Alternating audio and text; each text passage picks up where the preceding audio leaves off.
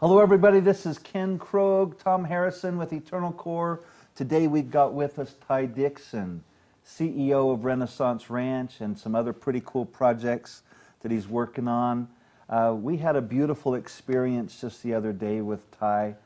Um, we got to know Christian Smith and, and some of the team there, and uh, but we, we, we got to talk to Ty about his own personal story and why he's doing this. And, and I was bragging to Tom about him and said, hey, we need to get him here and, and, and get on the show. And, and, and today, you know, he brought his friend with us this morning, and we've already had a beautiful experience here in the studio.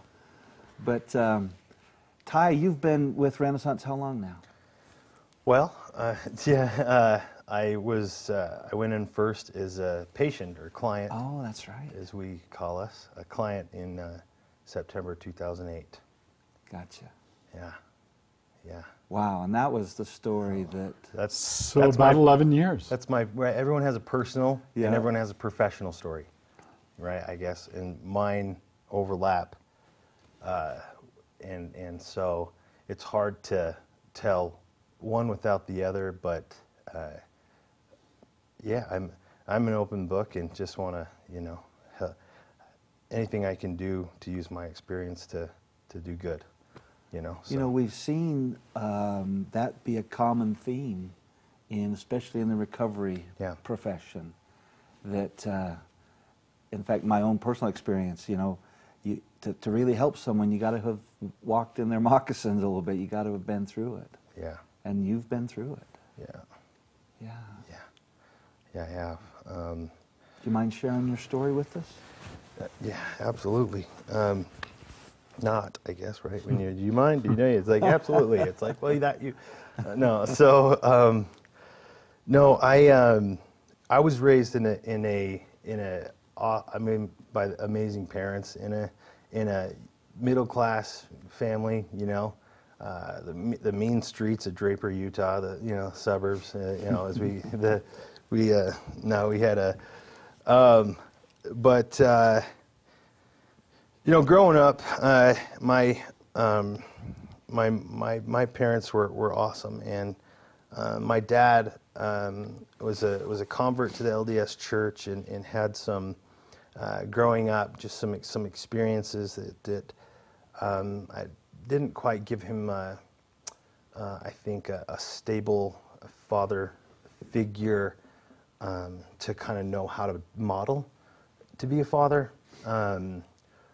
My uh, my my mother, uh, they both went to met at BYU. My mom was a cheerleader when Steve Young was there, and they're winning championships and all that. But uh, I grew up a, a older brother and uh, two younger sisters, a younger brother. So there's there's five of us, and I I kind of had the personality, uh, uh, you know, and the the just always if you know don't do something, don't do that. I did would do it, you know. I was always the kid in, in class that needed attention and uh, was doing whatever it took to get it. Um, and I didn't know why. And then I got older. Um, I found myself wanting really to do whatever it took to, to fit in, to be accepted. Um, and I didn't know it, but I wasn't accepted at home. I was loved at home. I was cared for at home. I, um, but I felt like there was always this um, this measuring stick or this ruler that I I was never going to live up to. My my father had not done anything wrong, in my perception. Anything positive I did was expected and wasn't acknowledged that that much from my father. My mother, everything was great and wonderful. Always, I'm the most beautiful thing in the world, right? My dad was. It was. This is what expected. And if I didn't do well, didn't measure up, 90% of, of energy and was put on that. I feel, and not a not a ton on, on what I was doing well. Um, and not to be a victim, just to kind of make sense maybe of what may have precipitated me becoming a heroin addict and wanting to take my life. You know, um, from being raised in an LDS home and environment and community, wondering what happened, how did this, right? And I'm still kind of putting the pieces together over a decade later of continuous sobriety and recovery. I'm still connecting some of the dots. but um, my uh, my my mom was always overly positive. My my father, he was he was an amazing man. Um, was he is he's he's he's my rock. And today he's one of my greatest dearest friends. Um, and so we, we we talk openly about this stuff today. We have emotional honest conversations today. We express our feelings today. We can take feedback from each other today. We respect each other today we respect that each other may think differently feel differently and we seek to understand one another and we and we work together um, and my relationship with my father is one of the most uh, dear things that, that I hold. And so I can speak of this and, of this, and, and, I, and I'm sure he, he doesn't mind as he, you know, he shares our family story. I had two sons that were drug addicts, and let me tell you, you know, being in the same room with that, it's like, you know, uh, uh, it's interesting, right? Because I, the, I feel that uh, there's a light and darkness in this side, and darkness always will try to instill shame or fear yeah. And uh, I think the more that we talk about things and we're honest, the more it dispels shame and, and, and casts out fear and, and gains clarity and allows us to connect and to unify and to work, work through things. Um, Pops was uh, uh, a workaholic. He worked extremely hard. Uh, his family at times lived in poverty, and he saw horrific. He saw very difficult things uh, within his family um, because of, of lack of money. And um, my, my father, if anyone knows him, he's, he is a um, extremely motivated, um, hardworking. Um, if there's a task that he wants done, it's going to get done. Period. Um, end of story. Um, and I felt I, I, was, I could never be like that. I, I, screw up, you know. Uh, he, for one, but for two, from a religious perspective, um, as I started to have questions about things, about sexuality or about drugs and alcohol, it was, it, there was a, they never said don't talk about this stuff, but it was just implied through body language and communication. It's like, that's bad. We don't think about it. It doesn't exist. If it doesn't, ergo, if it doesn't exist, you don't certainly aren't going to be involved with it because those people are crazy, right? Or and or that wouldn't happen to my family. Um, my my my I think my, my, my mom and my dad were afraid of of uh, different different ways of thinking or different things in the world, and uh, um, unconsciously judged people um, without knowing that they were doing so if that makes sense. and I remember we were young, and there was people with tattoos and earrings, um, in a Taco Bell, you know, and uh, probably it, it came out, and, and we were in the car, and he said, "You will never, never get tattoos or earrings. Promise me, you will never do that." No, people will never look at you the same. You'll never, right? And so many different instances that are that are that are associated with a um, with with uh, I think a, a, religious culture that are so um, unseen or that are um, that we're unaware of um, consciously. I think um, pride uh, in general is a very misunderstood um, sin. As, as, as Taft Benson, one of my favorite prophets and, and talks of all time is his talk, talk on pride, and, and uh, um, because I never struggle with it, so I study it, right? No. Um, but I, I mean, I remember on a drive, I listened to it three times in a row. It's just, it's money. And, uh, it, and I got something very different and more out of it each time. Um, and I'm listening to this and I'm like, man, what, what, we should just play this every week in church and we'd be done. You know, like, uh, Um, Pretty close. No, um, I, I let me be clear. I, I mean, I, I, I, I love the church with all my heart. I, I love, I, I embrace, and I'm a proud member of the Church of Jesus Christ of Latter-day Saints. Um, but I'm not a Mormon. I'm not, you know.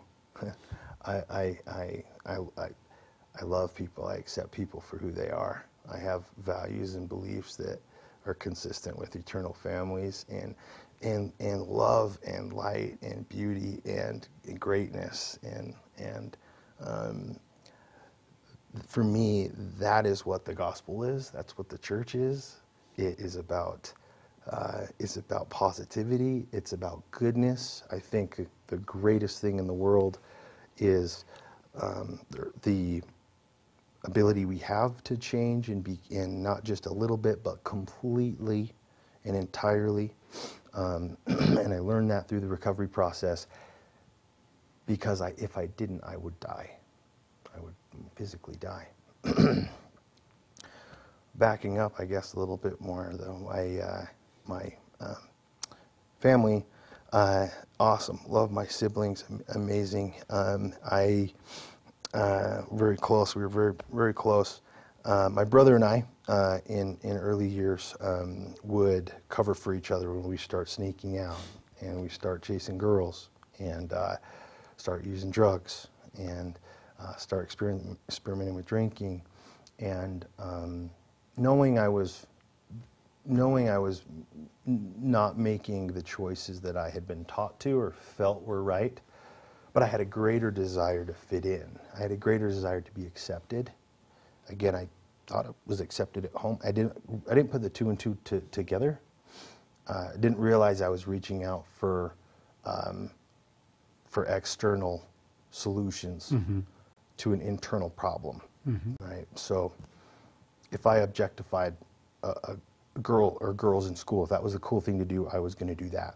Mm-hmm. If if uh, drinking or, or drug was the cool thing. Buying, selling, that was cool. I was going to do that. If it was football, I was going to do that. Um, and that, that I just I'll, I just will never forget the overwhelming need to do whatever it whatever it took. And I feel that majority of my peers were in the same boat. We were just adolescent kids. We thought we knew a ton, and we didn't know a, a whole lot at all. Um,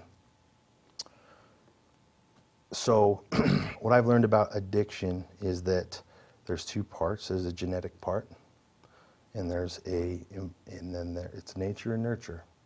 So uh, the environmental and then the genetics. The genetics, my great grandfather was an alcoholic. So when I started using drugs and alcohol, my genes went, yep, this is good. Drink some more. When I started smoking weed, yep, this is good. Use some more. Um, objectifying women and what that leads to. Yep, that's do that some more. Um, and because I was going off track so much from who I had been taught to be, I started creating a different identity, and I kind of it was two different people. I was a whole different person at home and with my parents, and um, a whole different person when I'm with my friends or with, with people. Um, and this person started to take over, and, and uh, I, I remember getting uh, 17 years old, um, caught by my dad at church, uh, sloughing church, uh, and he, you know, which I mean, what, how could I do that? How, and I kept doing it, and Tyson, what's going on, man? What you we got to be at church? That's what we do in our family. Like I, I know, but you know what? Felt like I was going to stand up to him finally, and I couldn't. I'm not, I couldn't do the lion anymore. I couldn't lie to the bishop anymore. I couldn't pretend to be someone who I wasn't anymore.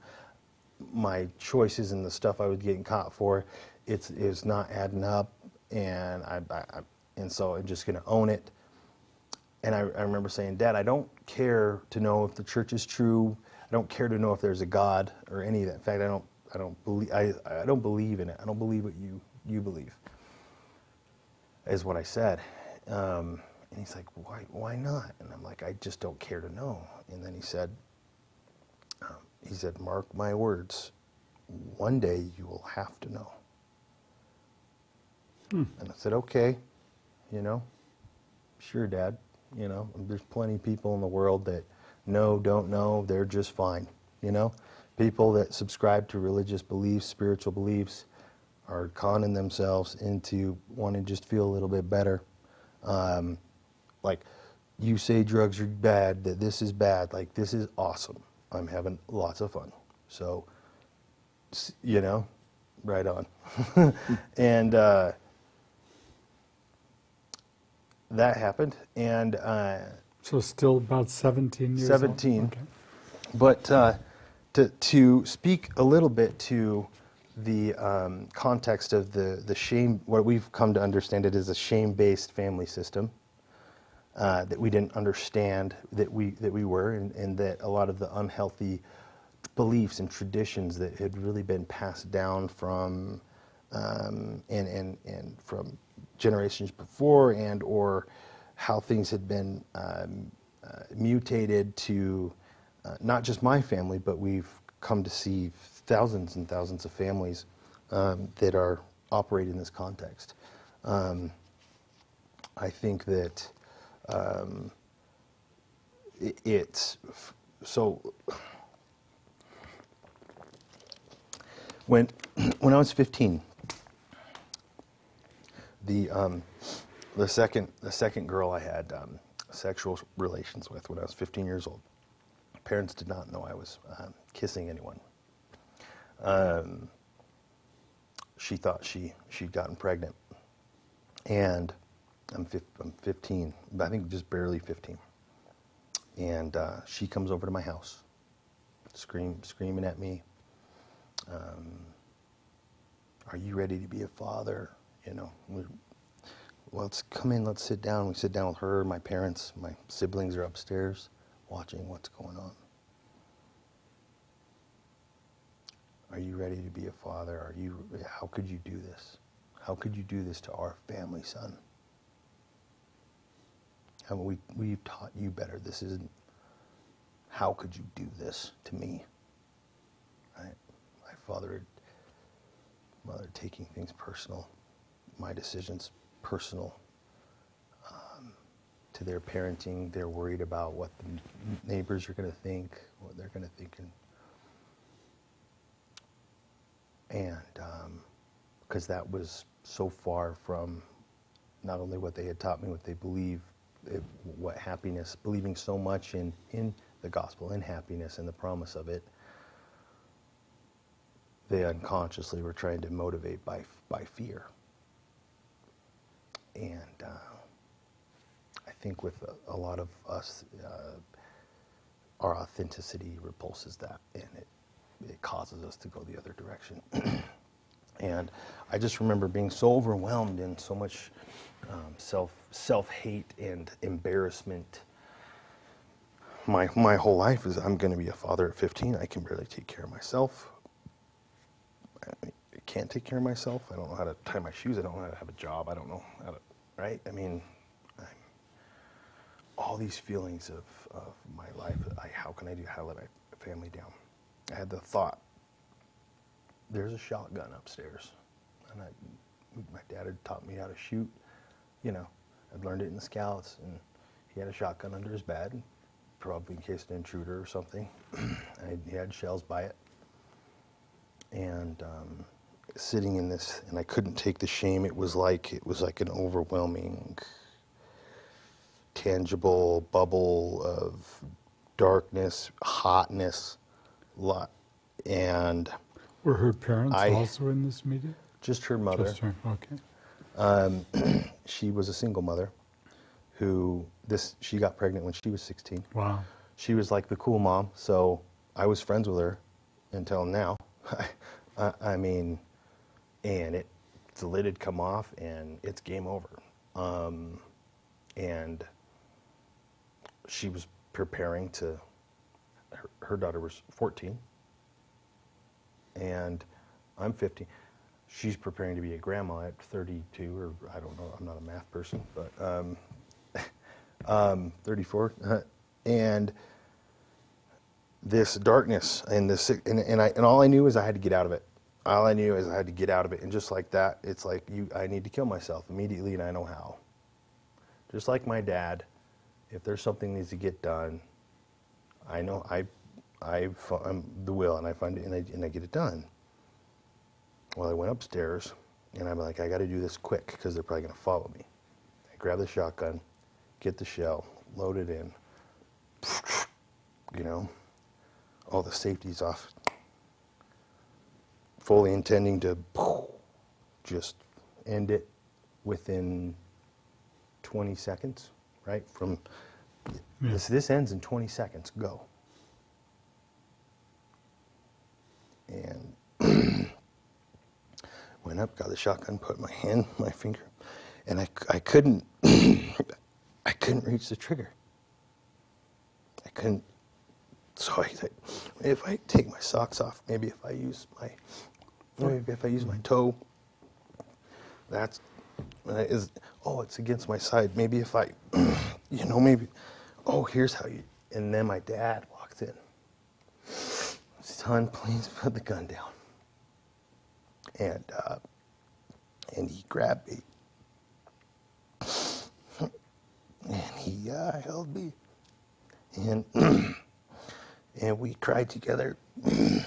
and our spirits, you know, broke.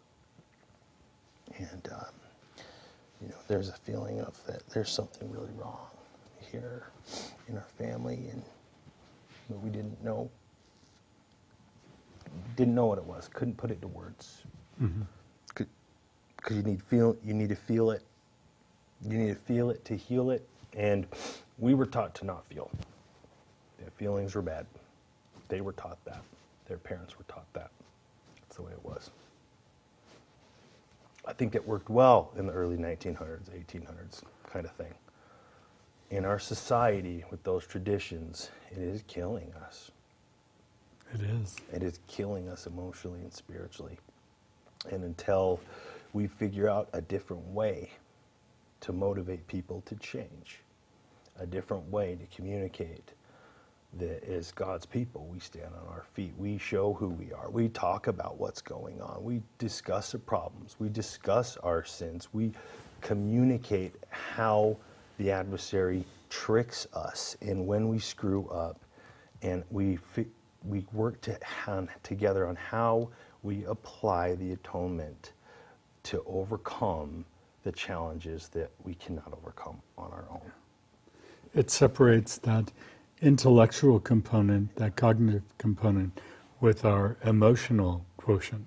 Mm. And when we do that, we're not functioning fully. Yeah. And that's one of the major tenets of Eternal Core. Yeah. But you're right, they were taught this for decades, Yeah. for, for almost hundreds of years. Yeah. And Yeah. Yeah. Um, I think those of us in this, in who,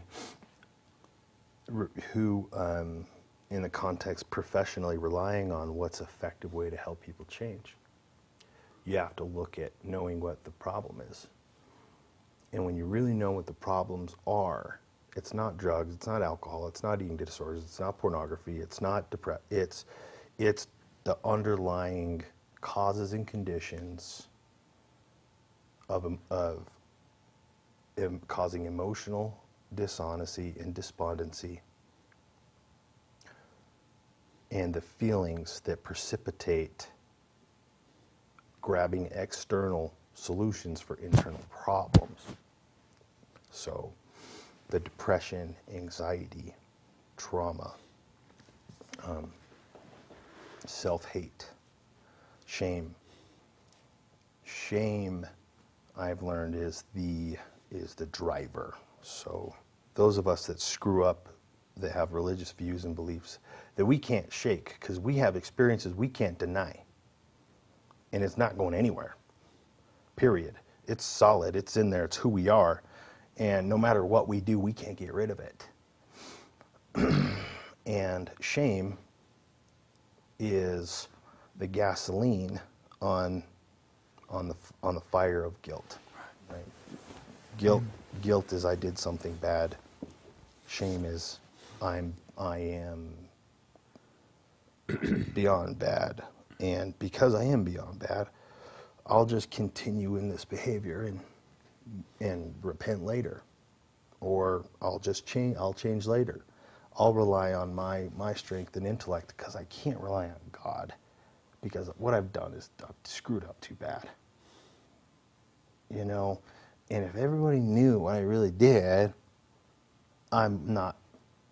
You know, they would agree with me that I should probably suffer, and so I'll just keep down this and what happens addic- and, and that's that's when the claws set in.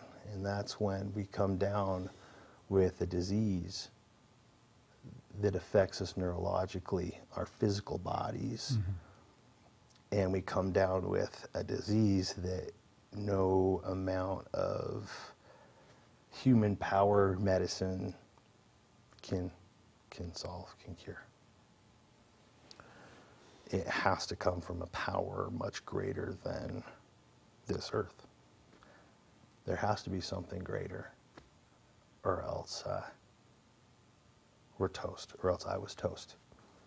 So I ended up in the Salt Lake County Jail at 19 years old.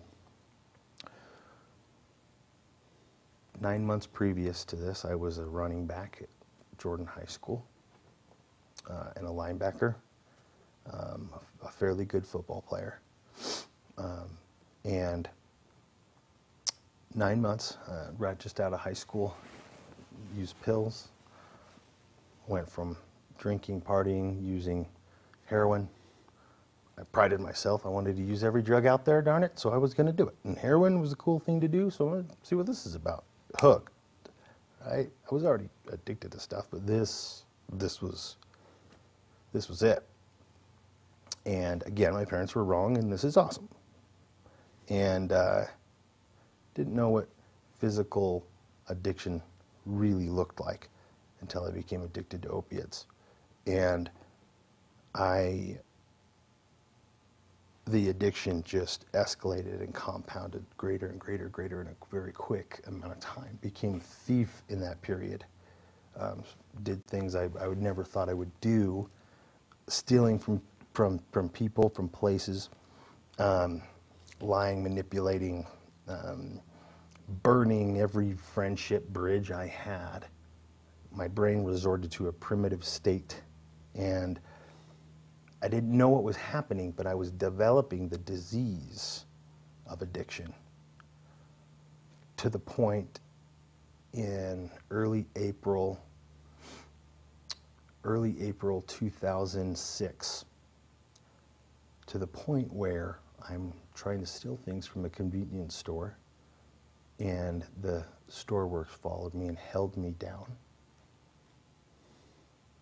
like a like a rabid animal until the police came. Literally rock bottom, getting held down in a in a parking lot, and rightfully so, for what I had become. Um, I went to jail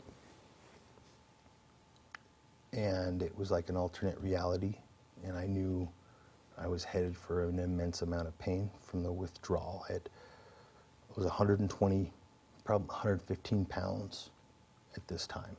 Nine months later 190 pounds. 115 pounds. I didn't really realize how close to death i was eating a couple times a week because um, i wasn't hungry. I, my brain required this substance more than anything um, if I had ten dollars for for food or dr- I needed drugs. And it's like how how, how, do, how like it feels like a different lifetime, and and, I, and I empathize with normal people, as we call them, uh, who don't have the disease, who go, this is disease schmishmees, this is choice. This idiot started like what you know like that, all his choices. Plain and simple, next case, right? Look a little deeper. And this is how, a simple way, eh, when I speak to, to young people, this is how I explain it. You ever jump off a high dive, let all your air out, and you're 10 feet under the water, and you're like looking up, like, oh crap, Does anyone else do that? Because I do that. Yeah, I mean, you're like oh, crap. You know, out of water. And you're in a panic. You you you know. You're not thinking about working things out with your, your you know, with relationship. You're not. You're not thinking about. Um, you're not thinking about what's for dinner. You're not thinking about. Um, any, any, you're not thinking about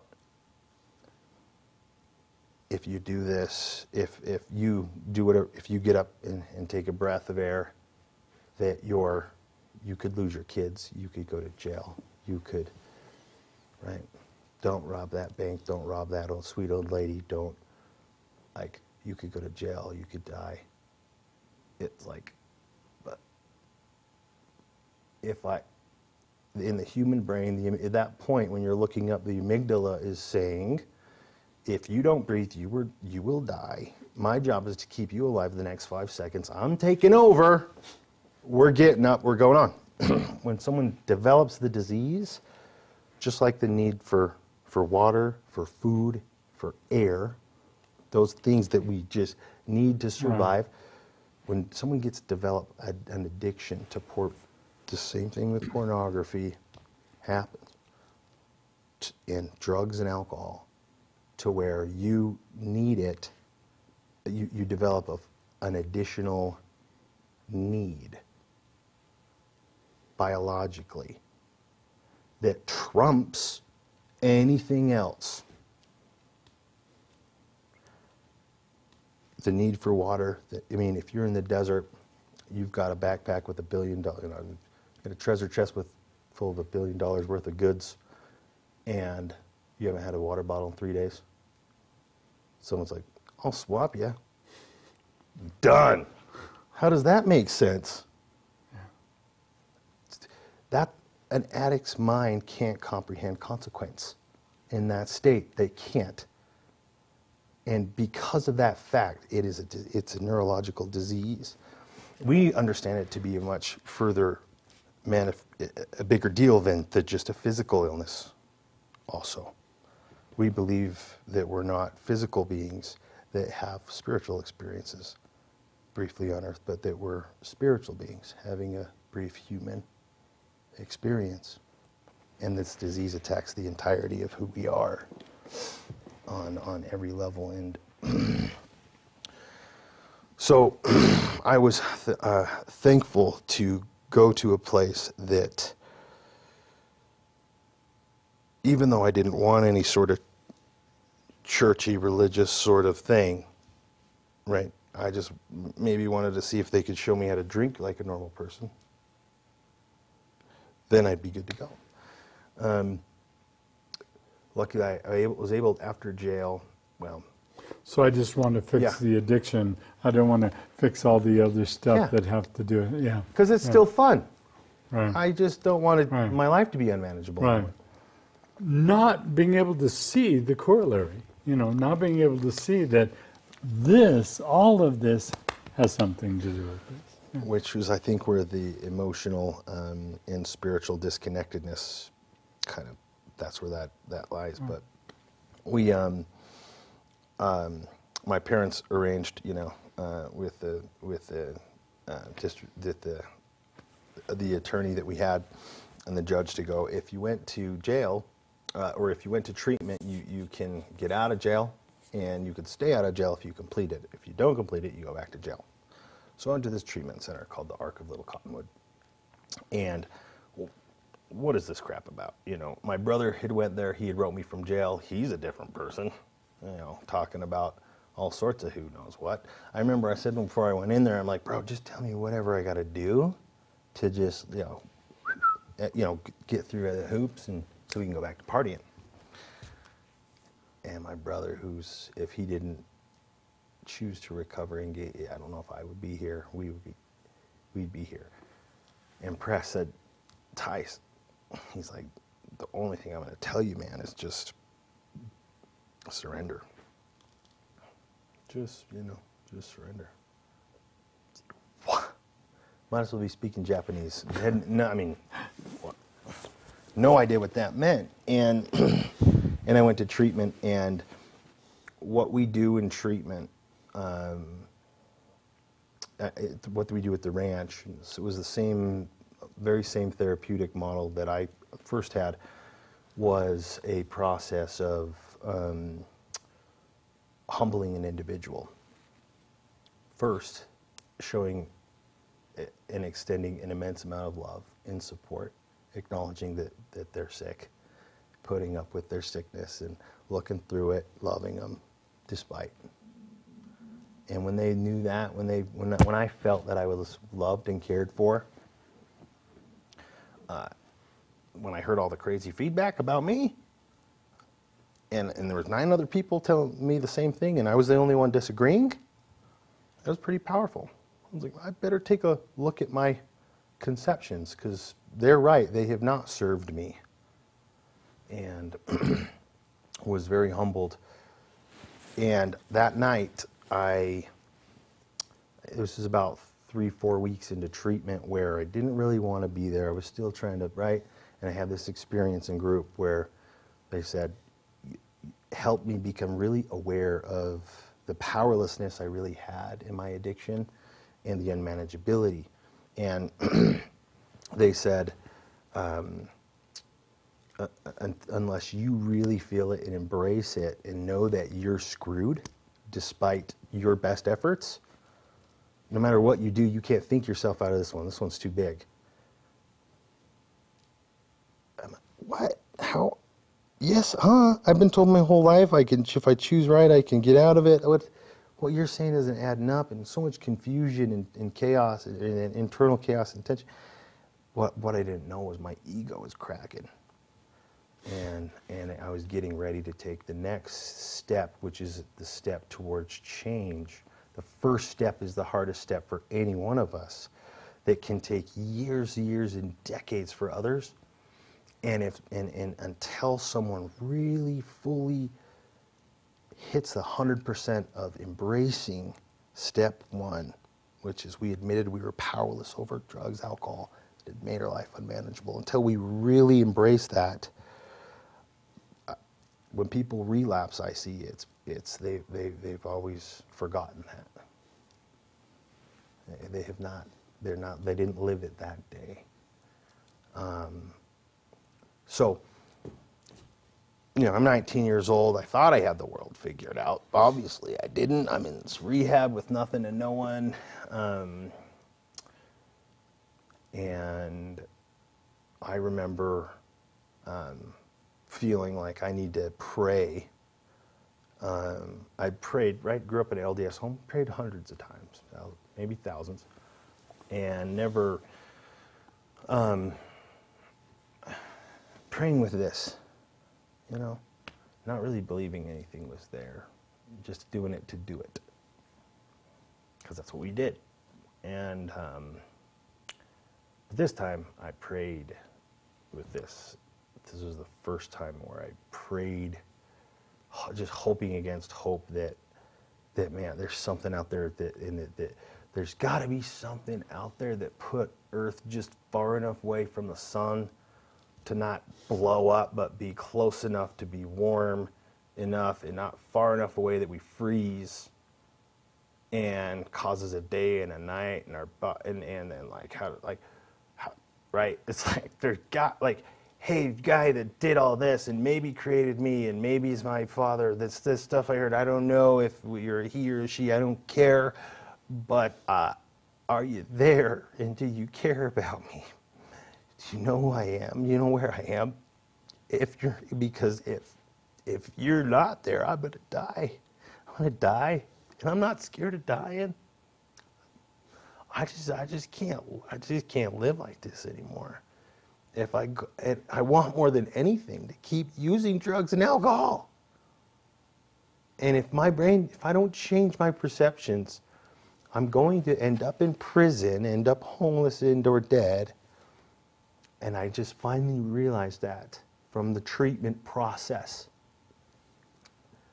No one could tell it to me. I had to feel it and experience it from my peers, people that had been there professionals that skillfully aided me through the, the process of pre contemplation of change. And I prayed. And I specifically prayed to see things the way that, that, that you see them, God, because the way I, or, or a different way, because the way that I see is broken. Obviously, it's, I'm convinced of that now. and I just, I mean, I cried in saying that prayer, feeling that over and over. That's that night. And um, for me, um,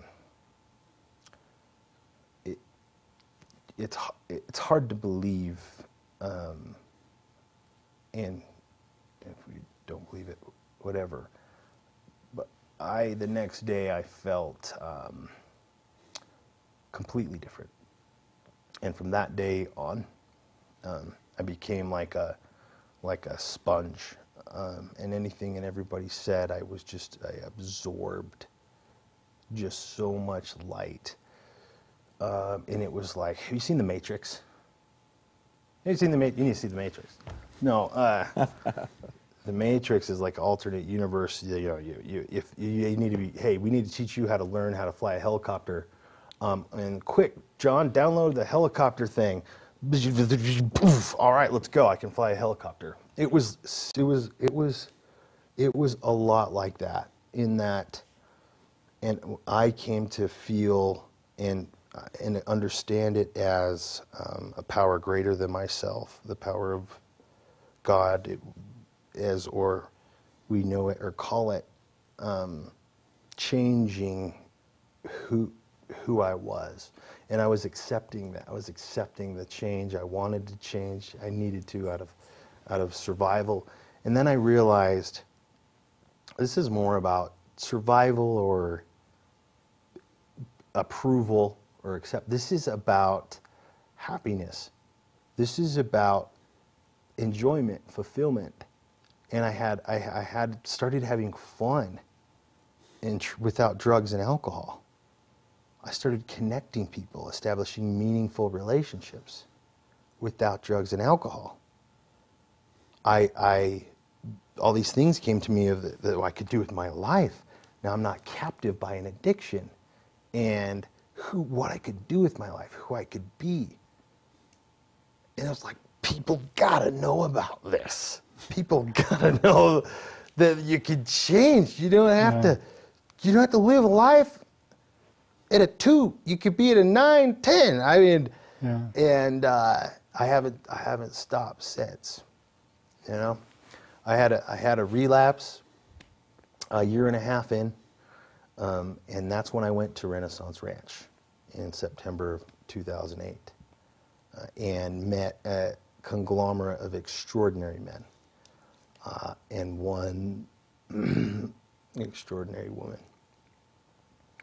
Um, as a as a recovery family, I they supported me in changing my life, and I did what I could to support them. And and I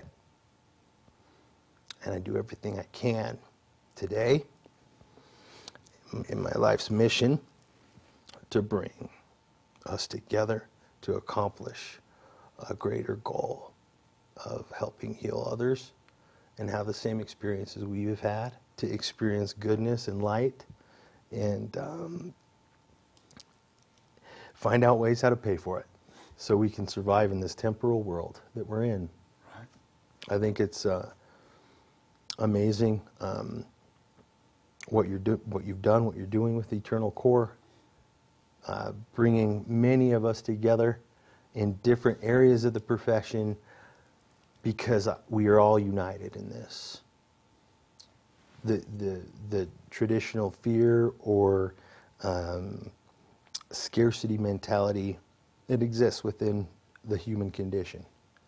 But I, I believe that if we come together as one heart and one mind, focused on a divine objective of happiness within all of us and all of all of those who who are lost, that we can we can do it together.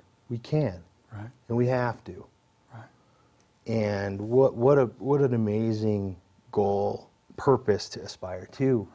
And I'm blessed to work with dozens of people who are genuinely about that and live their lives day in day out.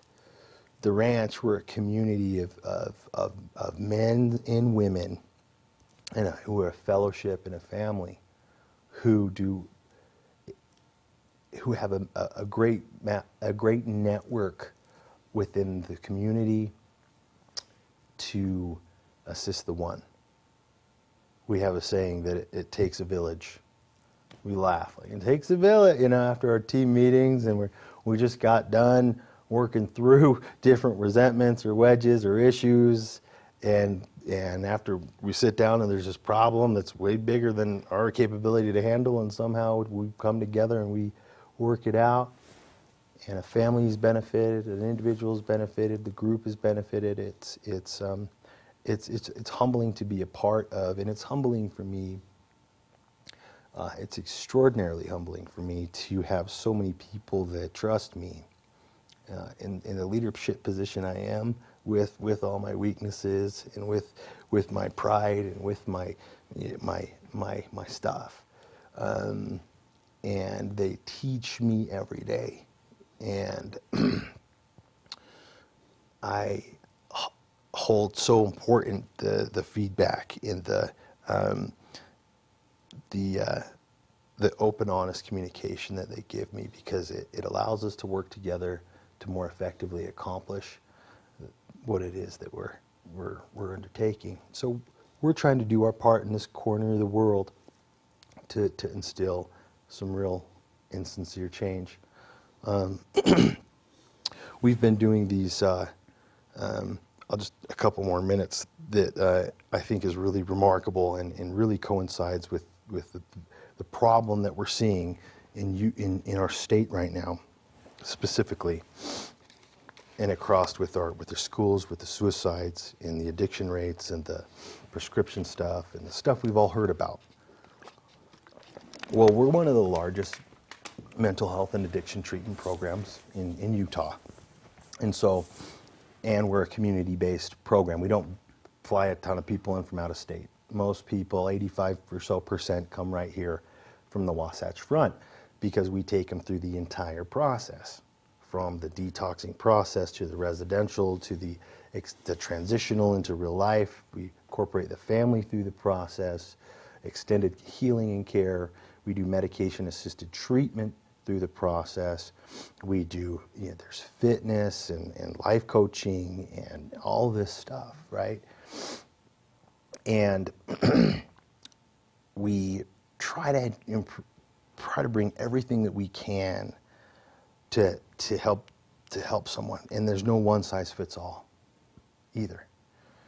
Uh, there's a there's a ton, most of the people that we see have a co-occurring disorders, severe depression, anxiety, trauma, um, and, um, and suicidality, and, um, and everything in, in, in bipolar, mm. and everything in between. And the people that, that uh, when, they, when they come in, they fill out a survey, and it, it evaluates these things, uh, the impression mm. primarily, and lets us know how severe they are. And we, we, so that we can know where and how to help them. So each week they fill this out and they fill it out at the end of treatment. The company that we use um, does this and incorporates this across the country and to measure effectiveness in treatment mm-hmm. and so forth. We use it every week to identify what clients we need to focus the most on and what ones are the most severe and how, and then game plan strategies to help them. Well, we've um, identified for, for one that in compared to the national average, our clients, which is in Utah, um, the Wasatch Front, overall have a 15% higher than the national average, the other 49 states combined, 15% higher in anxiety, depression, trauma symptoms. Uh, it, it's, it's, a ma- it's a massive, it's a massive difference than the national average. Also, you look at the suicide risk assessment when they come in. the national average, individuals, when they come into treatment, that attempt suicide in previous 30 days is 6%. Our program, 13%. More than twice the national average. People are attempting suicide before they get to us, which coincides with the statistics we know about that we are two times higher. Mm-hmm. There's been a lot of blame on, on the church. It's not the church, it's the people, it's our culture, it's us. And if we're going to get through this, we got to take a deeper look into ourselves, or we're not going to. It's going to get worse. The neat thing is, is there's hope, a great deal of hope. We have. I'm it was amazing because we also saw completion rates, success rates. We saw client satisfaction rates across the board. We have a 15% higher com- success rate than the national average. So we're taking people that are 15% worse off. So mm-hmm. you'd think we would have a lower than average success. We're, we have a higher success rate. It's a 30 point swing than the national average, which i- is, I think, for me, that's awesome. But it, it's st- still like it's it's unacceptable. I think that's not. And what we're dealing with is extremely complex, and I'm very proud of what we have. But we're always striving to be better, What do you to, to learn more. to? What do I attribute that to?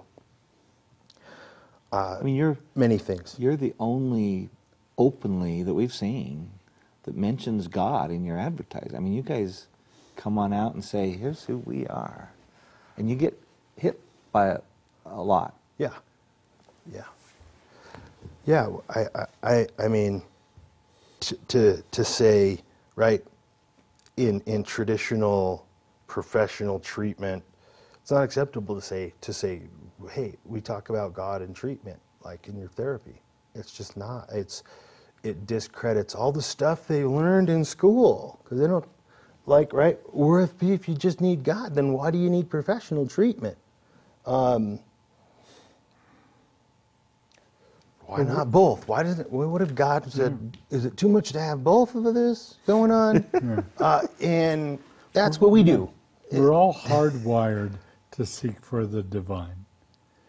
And that's how our brains start. But then we hit adolescence, and then the adolescent brain goes, "Ah, I don't need to listen to the heart anymore.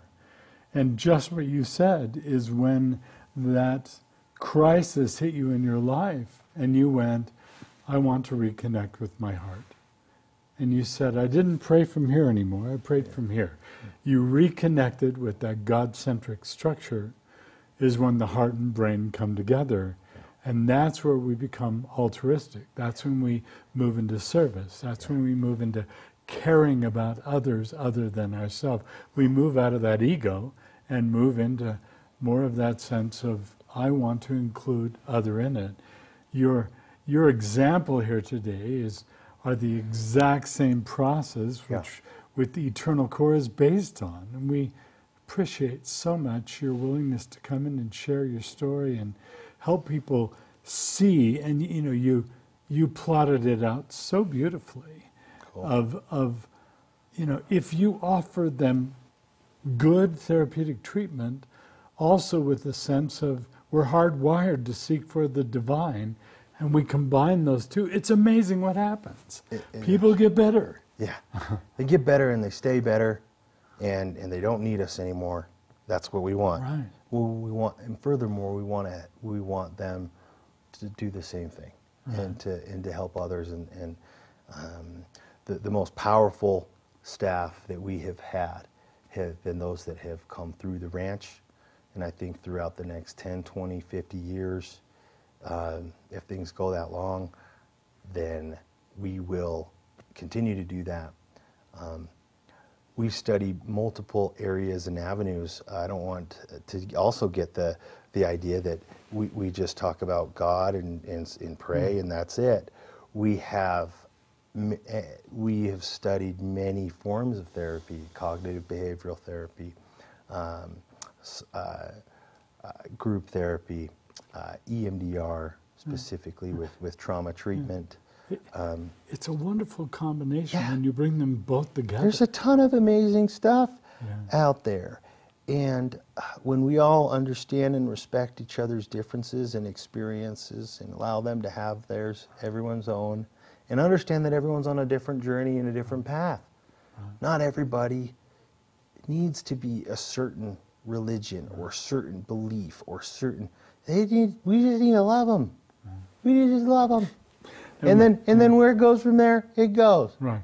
And when, when you bring that divine structure into the therapy, you absorb that therapy in a different way than when it's Yeah. not connected. Yeah. You see it differently, you process it differently, it sticks differently. And there's scientific evidence of that in brain Right, scanning, right. where they identify where the spiritual area in the brain is, and when they utilize spirituality in in the context of therapy and treatment, and how the whole brain, the prefrontal cortex lights up, Right. and and it's it's um, there's a lot of science behind it. Right. Also, it's not just hokey. I mean, it's it, and, and I'm so su- that's why they're doing better than other Yeah. programs. I like I like his last little mission statement. It's not hokey. Yeah. That's that that. that it's not a hokey pokey, you Yeah, know. it is. Ty, this has been amazing. Yeah, it is. Thank you, is, Ty. this took a lot of courage. Have, have you shared this this openly before? Not really, you know. Um, I, you know, I, I don't. I never wanted to be like a look at me kind of person. I or, um, uh, you know, I, I have in certain context. Uh, I, I I kind of felt I don't know to not. I feel like I could do a great good with my story, my family story, but I just haven't felt like uh, the right time or had the right resources to effectively do it justice until some other things um, that are that are going on, and I think this is a, a good a good platform to do that. Um, but it, you know, I have nothing to, to hide. I think that the silver bullet in all this is vulnerability Yeah. in in on in, in honesty. Uh, you know, just in church on Sunday, I applauded a, a man, a young man, and um, who we were talking about well, why why is it hard for people to stay connected um, to, to to the church or um, and we were put down on you know all the stuff no one wanted to talk about. And then you know and then I said a couple things and and and another gentleman said well I'm I'm attracted to men and women and um, all kinds of stuff um, and I don't know what to do about it. I, I mean because I can't I'm not supposed to talk about it. It's not I can't go to the temple if I you know feel this way or, or I don't act things or do you know I you know but I but I know that I I know I love God and I know I love the church I know the church is true I know but I don't feel accepted and I you know and what and and another man right like I my you know my I lost my wife three months ago um, my, my little boy is uh, contemplating taking his life. I say, I don't I'm here in church, man. Like, how, how would I have ever signed up for this pain? I, I don't, but like, people, and, and, and when people talk about what's really going on, and we have, we have, uh, oh, and the it brings it out and it connects us.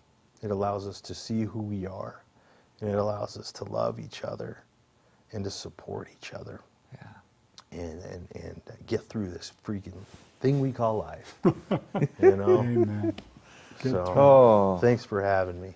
Thank, Thank you you, so much. Ty. And um, thanks everybody for joining us. Ty Dixon, CEO of Renaissance Ranch, uh, shared his story of redemption and recovery, and it's just beginning, isn't it? It is. We're just getting started. Yeah. For real, we are just getting started. Anybody and everyone who um, would would would, uh, uh, would like to help. Um, the way I look at it, we're constantly training um, our our future. Those those that come into us and that, that are a part of this. We're we're part of a much bigger plan, I think, than we even Yeah. uh, can comprehend. Right. And um, it's just it's, it's just cool to be along for the ride. Well, there know. will be those that will hear your story and say, He did it, I can do it. I'm Yeah. there, I can move up too. So thank you so much. I hope so. Appreciate it. Can we bring you back on later episodes? Sure. Thanks, Absolutely. everybody. Great. Thanks for joining us. Ty Dixon, Renaissance Ranch. This is Tom and Ken. Uh, look for you again soon.